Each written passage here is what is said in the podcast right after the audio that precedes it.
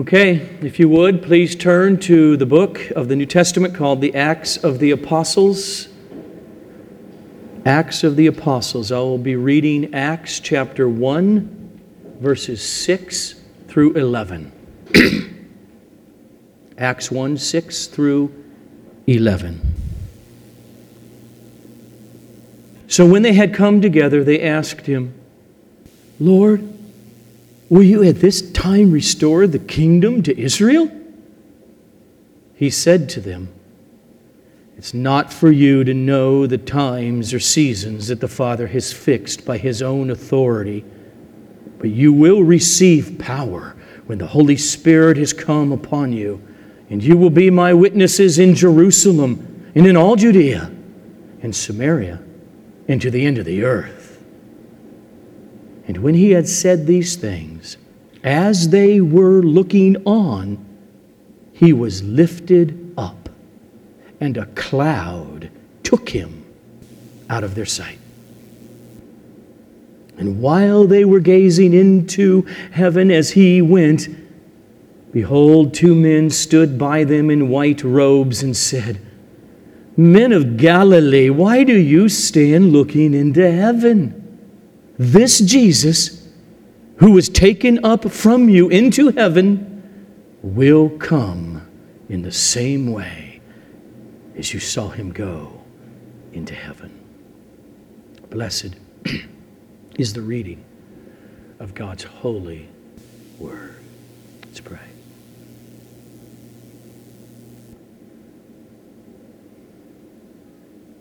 Father, you have granted to your Son the promise, and handed the promise of the Spirit to him.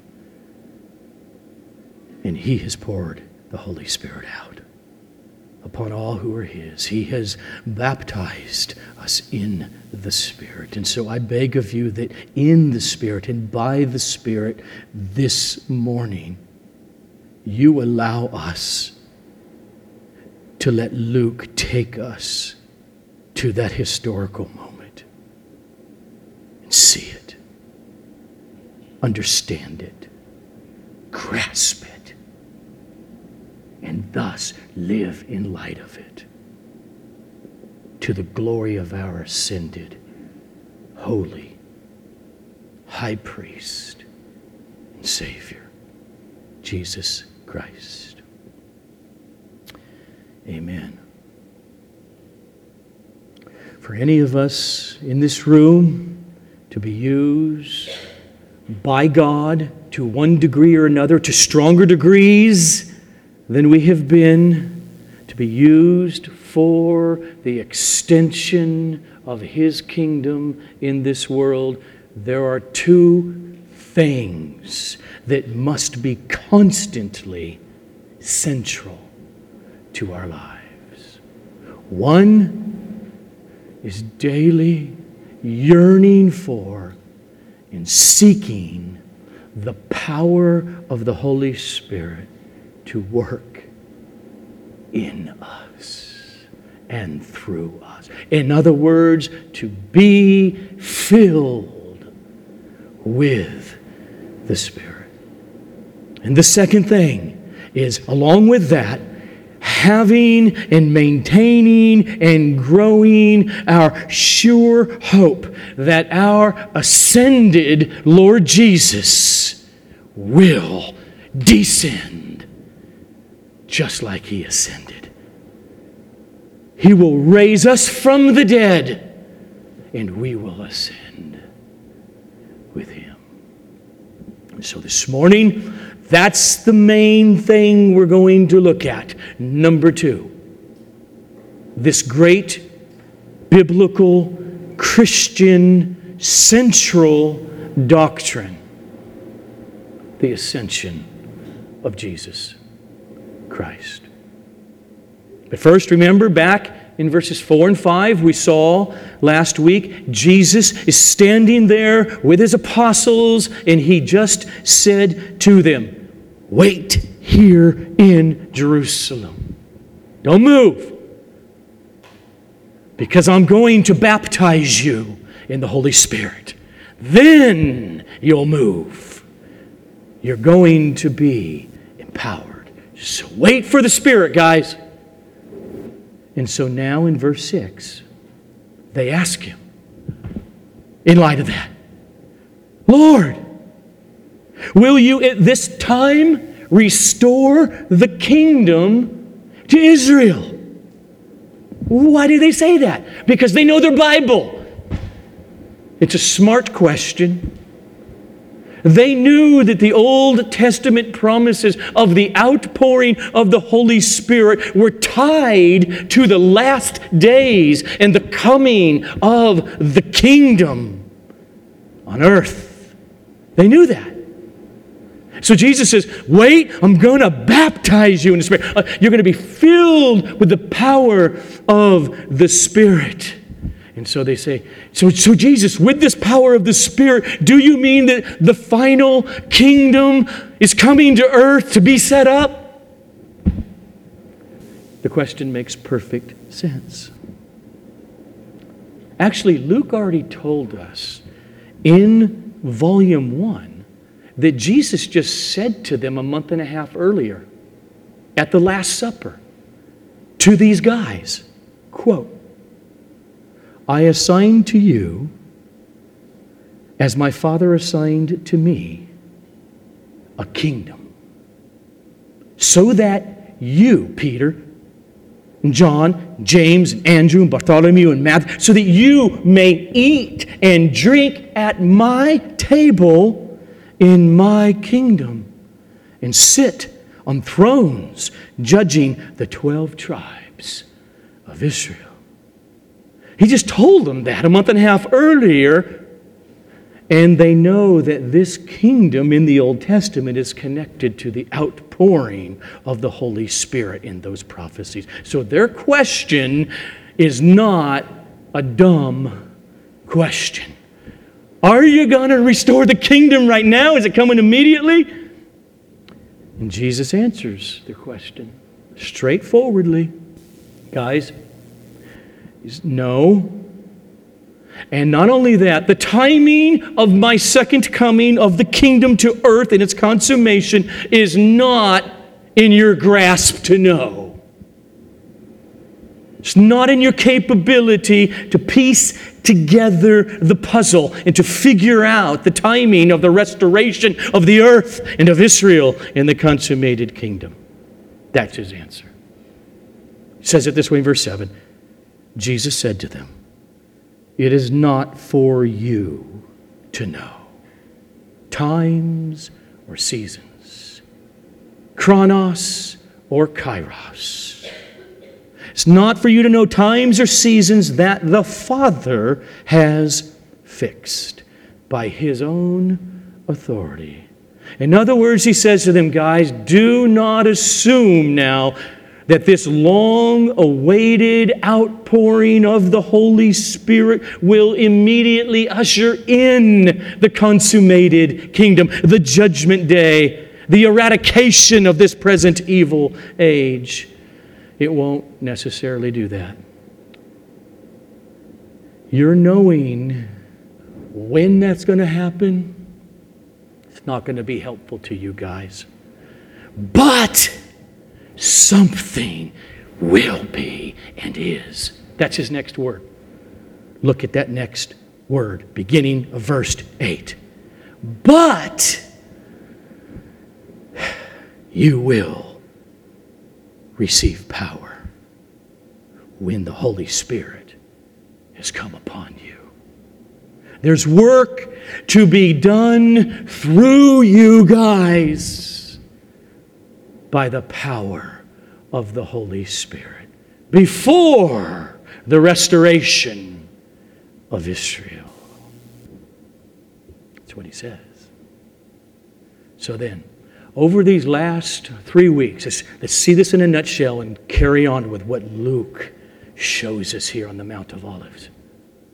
We have seen that Jesus was killed that same person and that same body was resurrected from the dead to new, immortal human life. And he appeared over and over and over again to the apostles and many others. And he was giving Bible lesson after Bible lesson after Bible lesson to his apostles. He appeared to the women who loved him numerous times. He appeared to his brother James at one time, probably up in Galilee on a mount. He appeared to over 500 disciples from Jerusalem to Galilee and back and forth.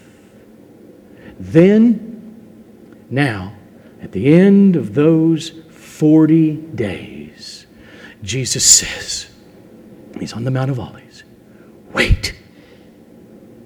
Wait in Jerusalem for the power of the Holy Spirit to fall. The power to witness, testify, evangelize, to go tell it on the mountain and in the marketplace and at home and abroad. Wait.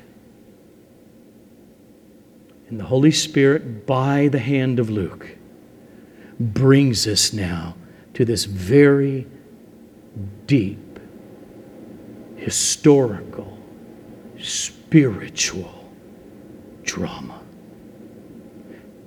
Just right before Jesus, the one born of Mary, lived, died, suffered, was raised 40 days, and now right before he leaves, he left the church with the ongoing mission to testify to this gospel until he returns consummate the kingdom. He gave this great commission on the Mount of Olives. The backside of it's just east of Jerusalem where the temple is. You go outside the gate, there's the Mount of Olives. You go to the top, and the other side, it's the backside of this little town called Bethany, which is still the Mount of Olives. We know this because remember, Luke writes two volumes, and the end of the first volume overlaps with the beginning of the second volume. Okay, so first of all, this is the way he said it at the end of the Gospel of Luke. Luke 24, verses 50 and 51. Then Jesus led them out as far as Bethany and picture him. Picture him. Picture me every Sunday morning before I dismiss you. Picture him lifting up his hands. He, the high priest, blessed them. While he blessed them, he parted from them and was carried up to heaven. And now the overlap, Luke just repeats it in different words in verse 9 of chapter 1. And when Jesus had said these things, as they were looking on, he got to picture it. He, right before them, was lifted up, and a cloud took him out of their sight. So, as he continued to ascend, Jesus pronounced the benediction. He blessed them with this priestly blessing. It's very biblical. Okay, Leviticus 9:22. Aaron, Moses' brother, the first high priest. It says this. Then Aaron lifted up both of his hands toward the people and blessed them. And so here's Jesus after 40 days, slowly being carried up into another realm as he stretched out his hands to his beloved apostles and whoever else was there and pronounced upon them words of blessing. And Luke says he was lifted up, and a cloud took him. This is not a rain cloud. It's not a beautiful white puffy cloud on a clear blue sky day. That's not what's happening if you know your Bible. This is the Shekinah glory that represents in Scripture the very presence manifested to see the presence of God. It's the cloud that was on Mount Sinai that Moses went up into. And after he came out of it in 40 days, his face was shining so much from the Shekinah glory cloud that he had to put a veil over his face so the people wouldn't be blinded by it. You remember the wilderness wanderings. The Shekinah glory was there at night by the pillar of fire. And that Shekinah glory was there by day by that cloud that followed. It's the cloud that hung over the tabernacle. And then hundreds of years later, after Solomon's temple now is built and they dedicate it, it's the cloud that filled the temple.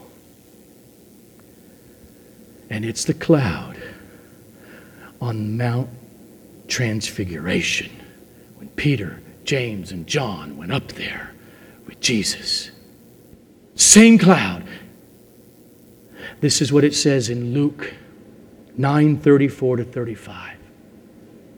While they're up there now, a cloud, there it is, a cloud came and overshadowed them.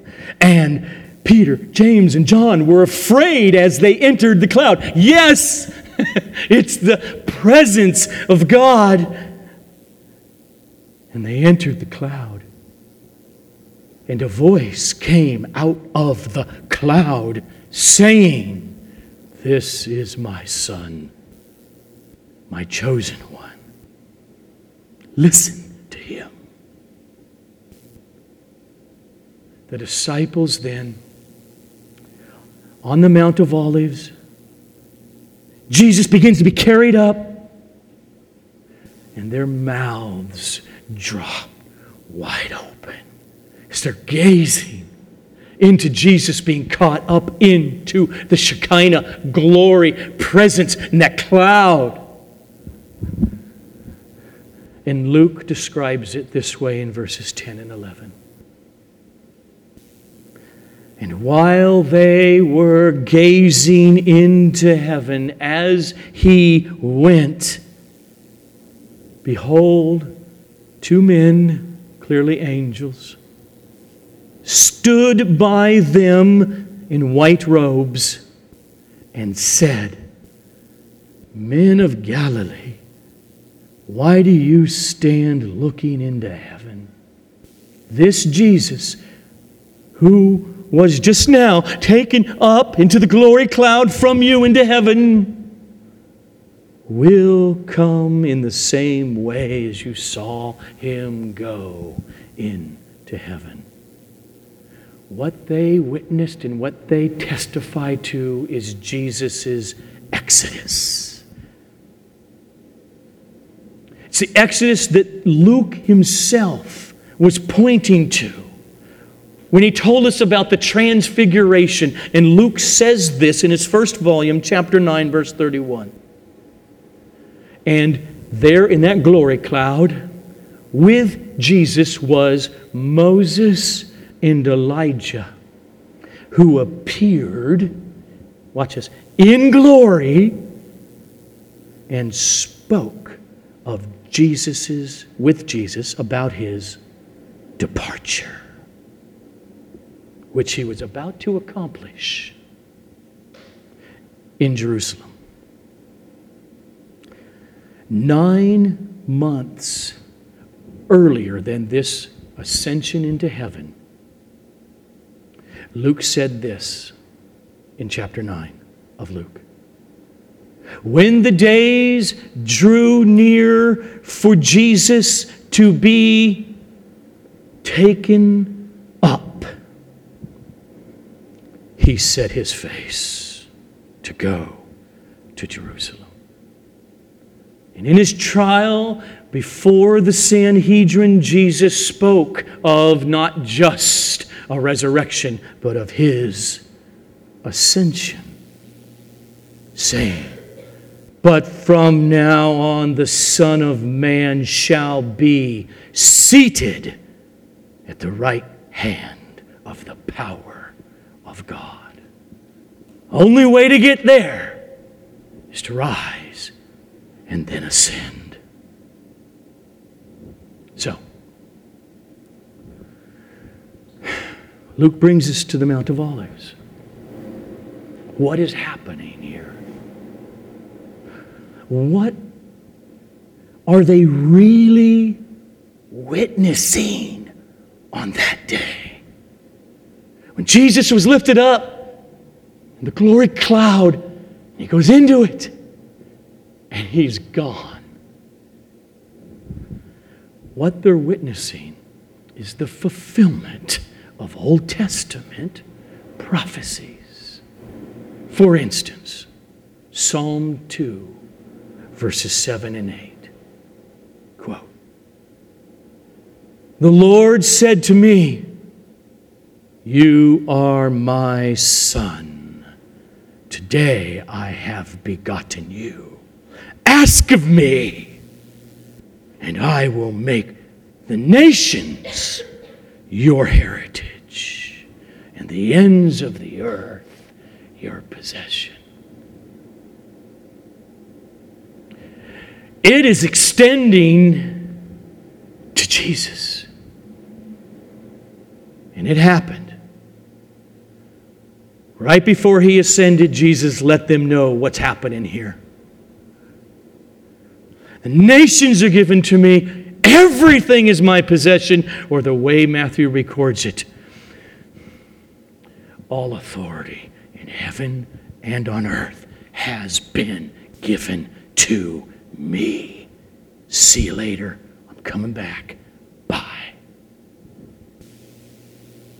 Psalm 8, verse 6. You have given him dominion over the works of your hands. You have put all things under his feet. He has ascended. Or Psalm 110. Actually, I, I should have checked it. It's probably the most quoted passage in the New Testament from the Old Testament because of Jesus.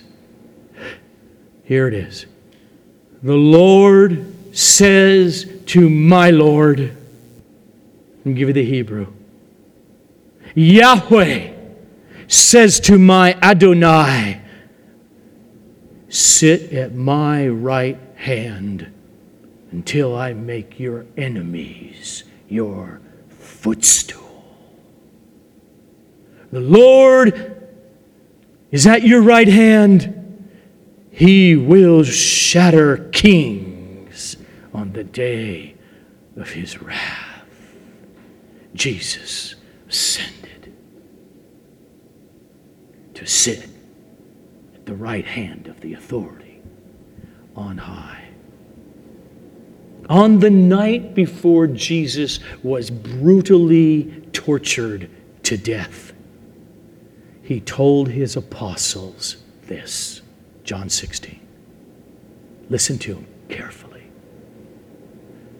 Guys, I came from the Father. And I've come into the world. And now I am leaving the world and going to the Father. It's his ascension. Psalm 68, verse 18 says, You ascended on high, leading a host of captives in your train and receiving gifts among men. And then we know, right? The Apostle Paul sees clearly this is referring to Jesus, and he quotes it in Ephesians chapter 4, verse 8, saying, When he ascended on high, he led a host of captives, and he gave gifts to men. Paul knew that the psalm is a prophecy of Jesus' ascension, so he changes the pronoun from you to he ascended. And that Jesus isn't receiving gifts here. Paul says he's giving gifts. Well, now, originally, Psalm 68 is a psalm of ascent, meaning of going up. After victory, going up to Jerusalem, which you've got to go up to get to Jerusalem into the temple. It may even be when David is bringing the Ark of the Covenant finally to Jerusalem. But it's not just what's happening with David. It's clearly what will be happening with David's greater son ascending from this world to God's other realm, heaven. Uncreated world, non physical world, God's heaven, where the king will then distribute the spoils, gifts to people. And so the Apostle Paul interprets it saying this In saying, Jesus ascended. What does it mean? But that he also descended into the lower regions, that is, the earth, through his incarnation through Mary. He who descended is the one who also ascended far above all the heavens, so that he might fill all things. And he gave the apostles, the prophets, the evangelists, the shepherds, and teachers in order to equip the saints for the work of ministry. And so, Paul's point is that Jesus' ascension from earth to the heavenly otherworld realm, it meant two clear things his exaltation to the right hand of God above everything with all authority and power. And secondly, from there, Jesus is serving and ministering to his people through people by the Spirit. The ascension of Jesus to his exaltation Luke gives us here. That's what's happening. He says it means same thing. He says it twice in two different ways because there's a lot. All this is true. Jesus stretched out his hands to them. He gave them the biblical priestly, for he is the high priest. Blessing as he went up and was carried into the cloud out of his sight. Where did he go? Past the moon? Yeah, that's only, what is that, 186,000? That's not. Maybe he went past Saturn, Jupiter, Neptune. We live in such a tiny solar system. Within our own little teeny solar system called the Milky Way, there are at least 200 billion suns, stars. And that's just one little galaxy when we know there's at least a hundred billion galaxies. Where did he go? He went up. Well, he didn't go up real far. That's not the point. It's not about spatial distance. That's not what Luke is describing. Remember, when this very 100% fully human man was resurrected from the dead, he wasn't resurrected, resuscitated back to mere mortal physical life. It was trans physical. When you look at the accounts, that is why this immortal human being could just show up in the room with the door locked. That's why he could sit at the table in Emmaus and continue to teach them from the scripture, and then all of a sudden vanish. And then he can appear again. And Peter, who is yet to die, very mortal, will eat some fish. And this same resurrected Jesus will eat of the same fish. He is resurrected, he is transphysical. That's why he went through the cloth in his resurrection grave clothes. Jesus' ascent cannot be described and understood in terms of space, distance, any more than his descent in the incarnation could be described in terms of how many light years he traveled to get here.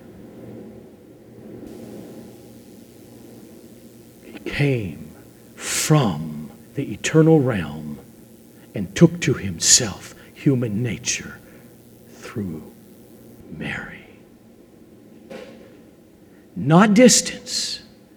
When he's resurrected, this resurrected body can go away into the glory, the Shekinah presence of God until it's time to return and to raise from the dead those who are his, and to bring them up into the cloud of glory.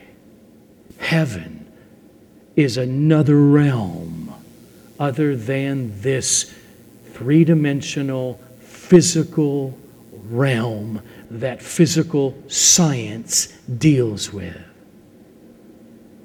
Heaven's realm is where God is fully experienced. Even with a resurrected transphysical body.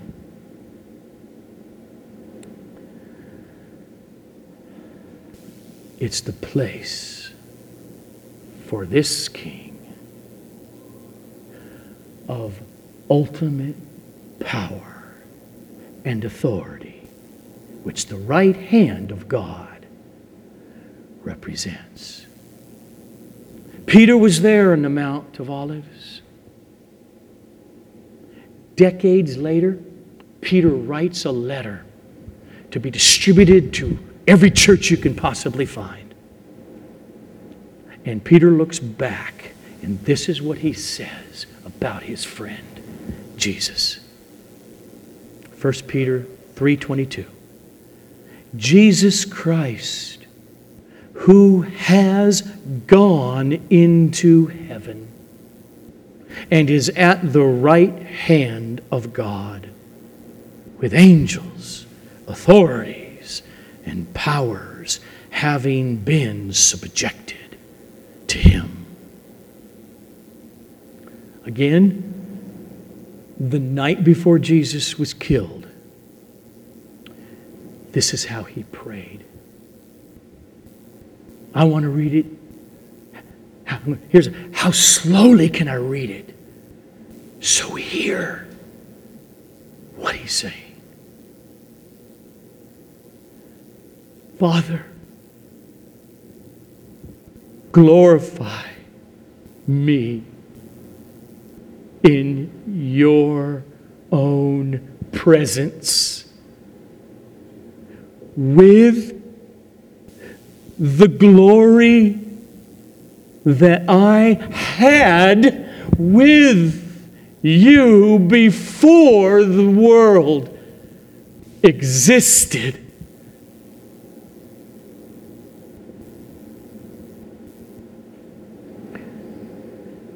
This is the pre existent, eternal Son speaking as a human being, a man.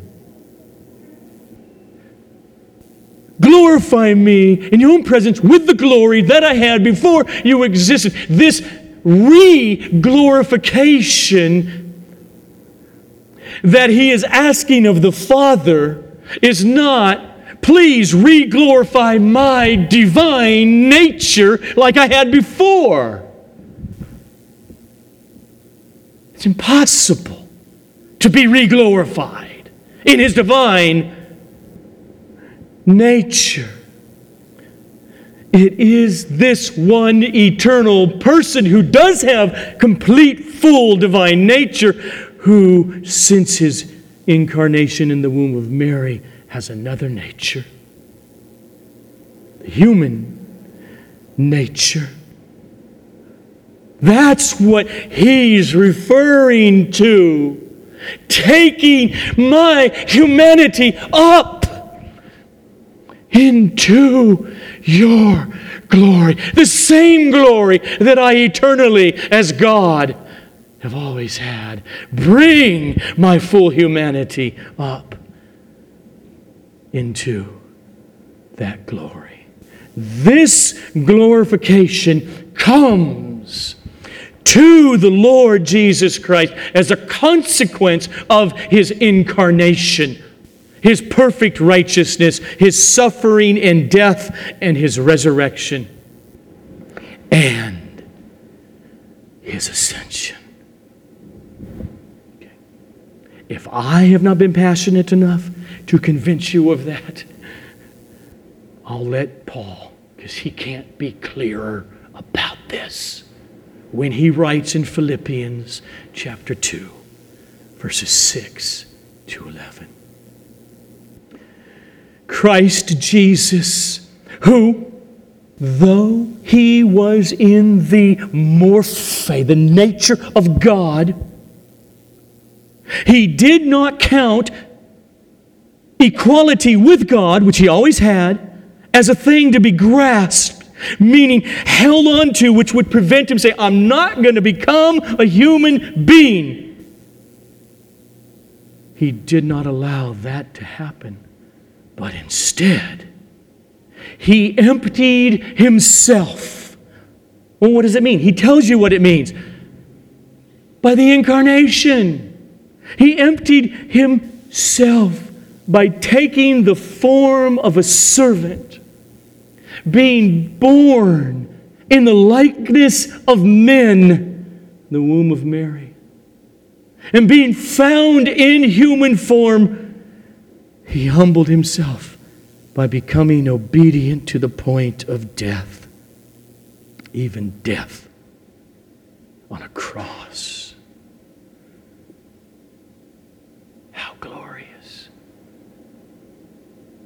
Paul's not done. Because of that, that's why the next word is therefore, meaning because of that,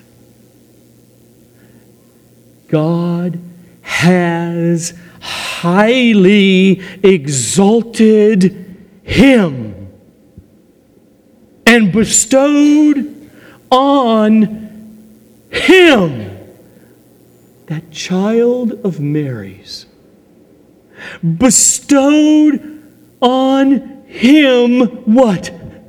The name. Okay. Just, the name is not Jesus. It's not the name he's talking about. I'll tell you what the name he's talking about. One in the Ten Commandments do not take my name, carry my name in your life in vain. Do not take the name Yahweh in vain. And he bestowed on this man the name that is above every name. So that at the name of Jesus, Mary's son, every knee should bow in heaven and on earth and under the earth, and every tongue confess that Jesus, the Messiah, is Yahweh, Lord, to the glory of God the Father. And so on the Mount, there of Olives, when he ascended, these apostles, these fishermen and tax collectors, they were right to worship him.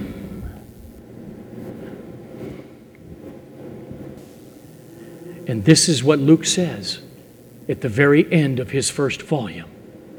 Quote, he just ascended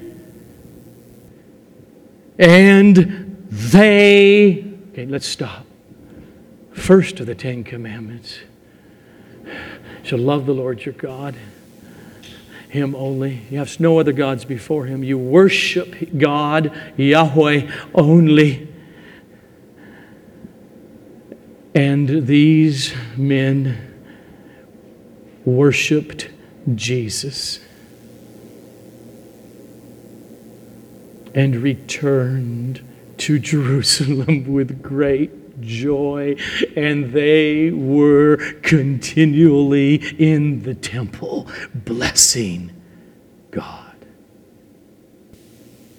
Wow. That's why Hebrews chapter 1, verses 8 to 9 says concerning Jesus your throne, O God, is forever and ever. The scepter of uprightness is the scepter of your kingdom, Jesus. You have loved righteousness and hated wickedness. Therefore, God, your God, has anointed you with the oil of gladness beyond companions. That's why Hebrews 10 12 to 13 says, But when Christ had offered for all time a single sacrifice for sins, he was raised and then he ascended. And then he sat down at the right hand of God, waiting from that time until his enemies should be made a footstool for his feet. The incarnation of Christ, his resurrection, and his ascension has permanent consequences for us. This same resurrected Jesus, who then ascended, will come back out of that glory cloud into this present world to bring judgment and final salvation to those who are His. He is only the first man to be resurrected from the dead. He is the first fruits of many to follow his resurrection and his ascension.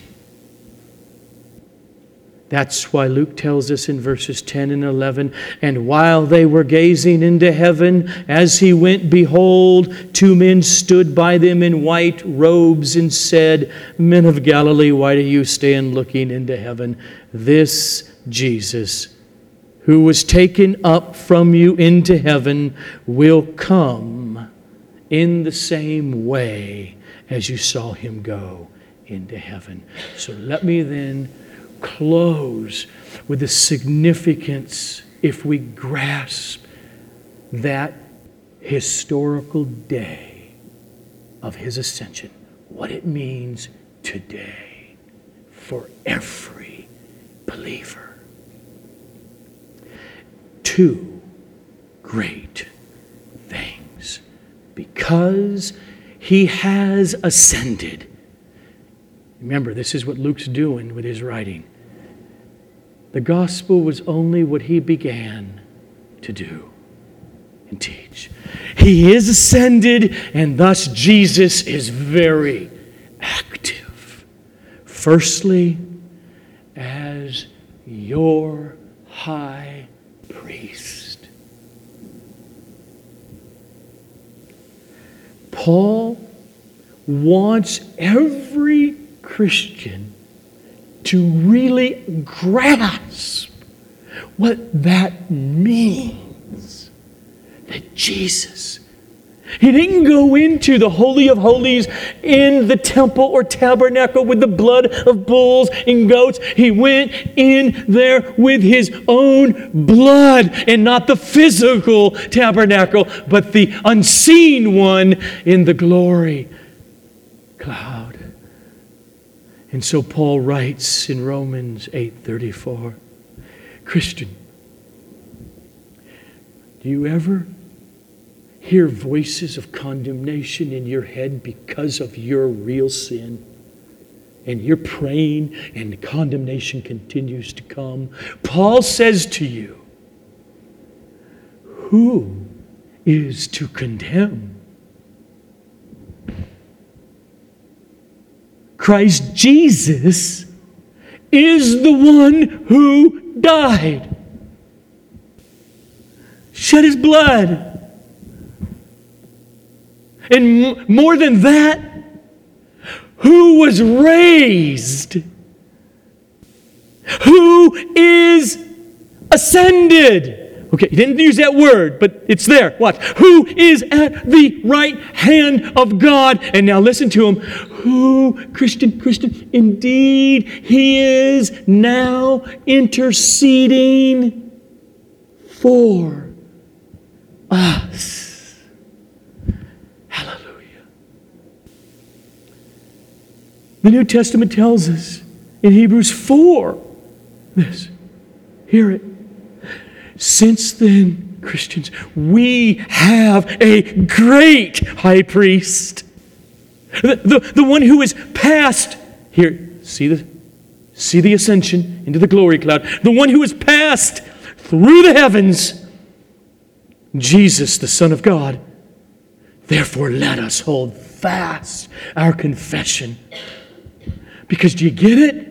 We don't have a high priest who is unable to sympathize with our weaknesses as a human being, but one who, in every respect, has been tempted as we are, yet without sin. So what?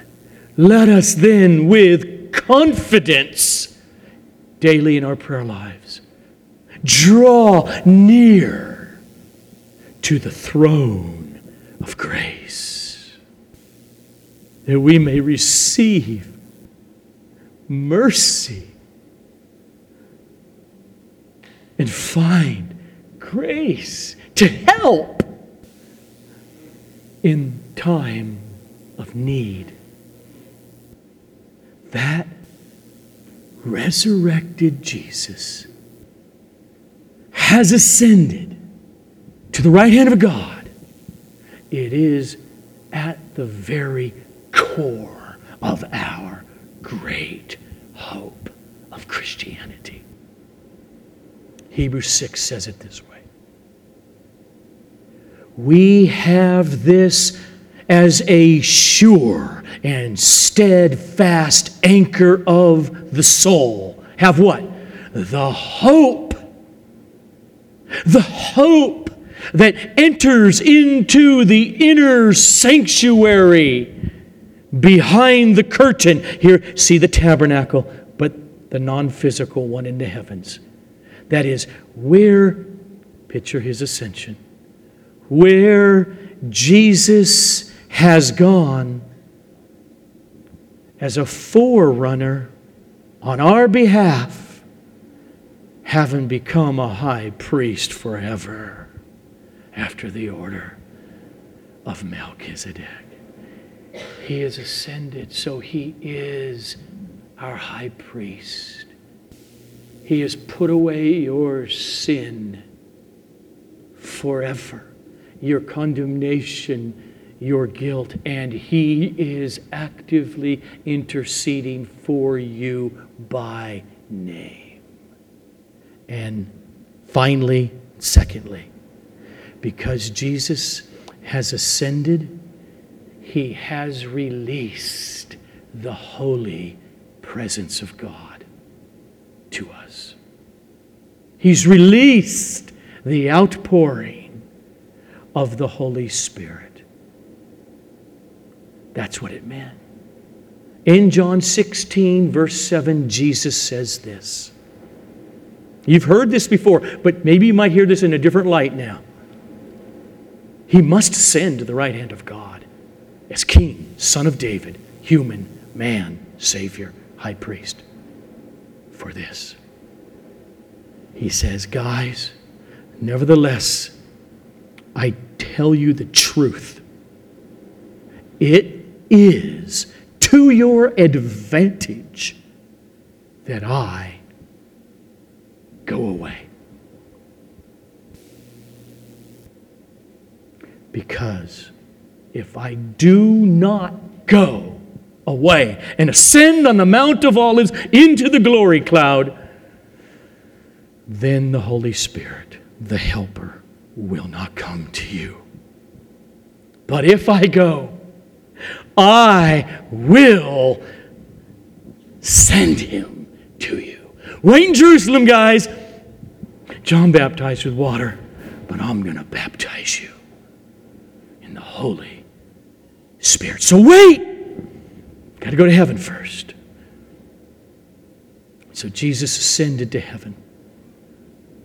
Why? So he can be closer and nearer to you to every one of his sheep at the exact same time during this present age. That's why. And so after he pours out the Spirit, I want you to hear the connection. It's not, I'm not, it's not me. It's so clear in the Scripture. Peter inserts this teaching and this connection within the very first sermon preached post Pentecost.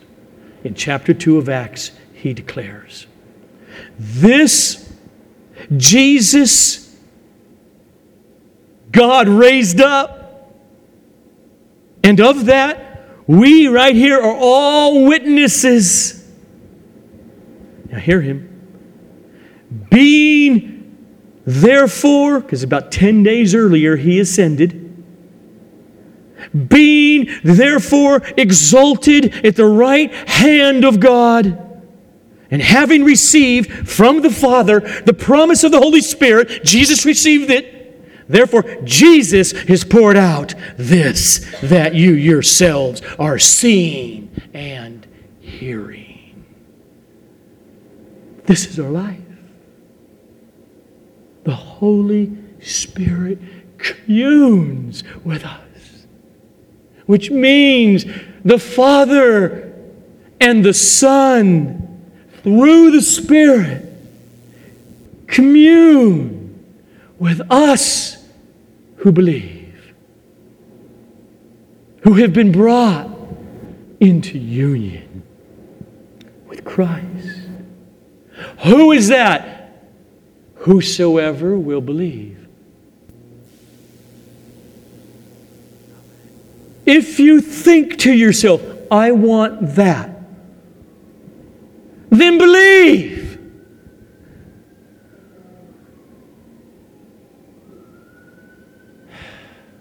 Jesus kept saying throughout his earthly ministry that I'm going to Jerusalem in order to be killed as the atonement for sins, and I will rise from the dead on the third day. And he did just that. And then 40 days later, he ascended to the right hand of God with all authority and all power given to him in heaven and on earth. And he has poured out the Spirit, who is very available. That's why people will be being saved. And Christians, that's why we ought to pursue the presence and the breaking and the intimacy with God the Holy Spirit all the more every day. Jesus poured out the Spirit. He is our God. He is the Son of David. He is our eternal and everlasting, reigning, sovereign King. And so, as I close, Luke writes two volumes. There's the overlap with the end of Luke, and we're at the beginning of the second volume. I want you to hear the first volume. Remember how he starts it and then how he ends it. It starts with an angel appearing to a virgin 13, 16 year old girl. Call his name Jesus. And he ends it this way. While he stretched out his hands and blessed them, he parted from them and was carried up into heaven. And they worshiped him and returned to Jerusalem with great joy. Doctrine is so crucial. In other words, the teaching of Christianity revealed in Scripture, that's doctrine, is so crucial because doctrine is understanding reality. And on that day, I know this doesn't happen normally. He ascended right in front of him into the glory cloud. And so I close with this. With the early apostles and Christians of the first century, they sang this hymn. It was a well known hymn. That's why Paul quotes it in 1 Timothy 4:16. This saying is known. Luke hung around Paul. Luke just totally filled out this thing, though, in his two volumes for us. But here is what we confess with the first century church as I close. Great indeed, we confess, is the mystery of godliness. Jesus was manifested in the flesh vindicated by the Spirit, seen by angels, proclaimed among the nations, believed on in the world. And this morning's text taken up in glory. And so, as I started, let us plead with God from the depths of our hearts and not just our minds for the power and the presence of the Spirit in our daily lives and keep this great hope that just as Jesus ascended, he will descend one day and bring it all to an end and glorify all who belong to him. Let's pray. Father, you are amazing. Your ways your redemptive history. We need you to act upon us this week in our prayer lives, in our family lives, in our work lives, in our Bible lives, in our fellowship lives. Work by the power of your Holy Spirit, causing us to delight in you more than silver or gold or wives or husbands or children to the glory of your holy name. Amen.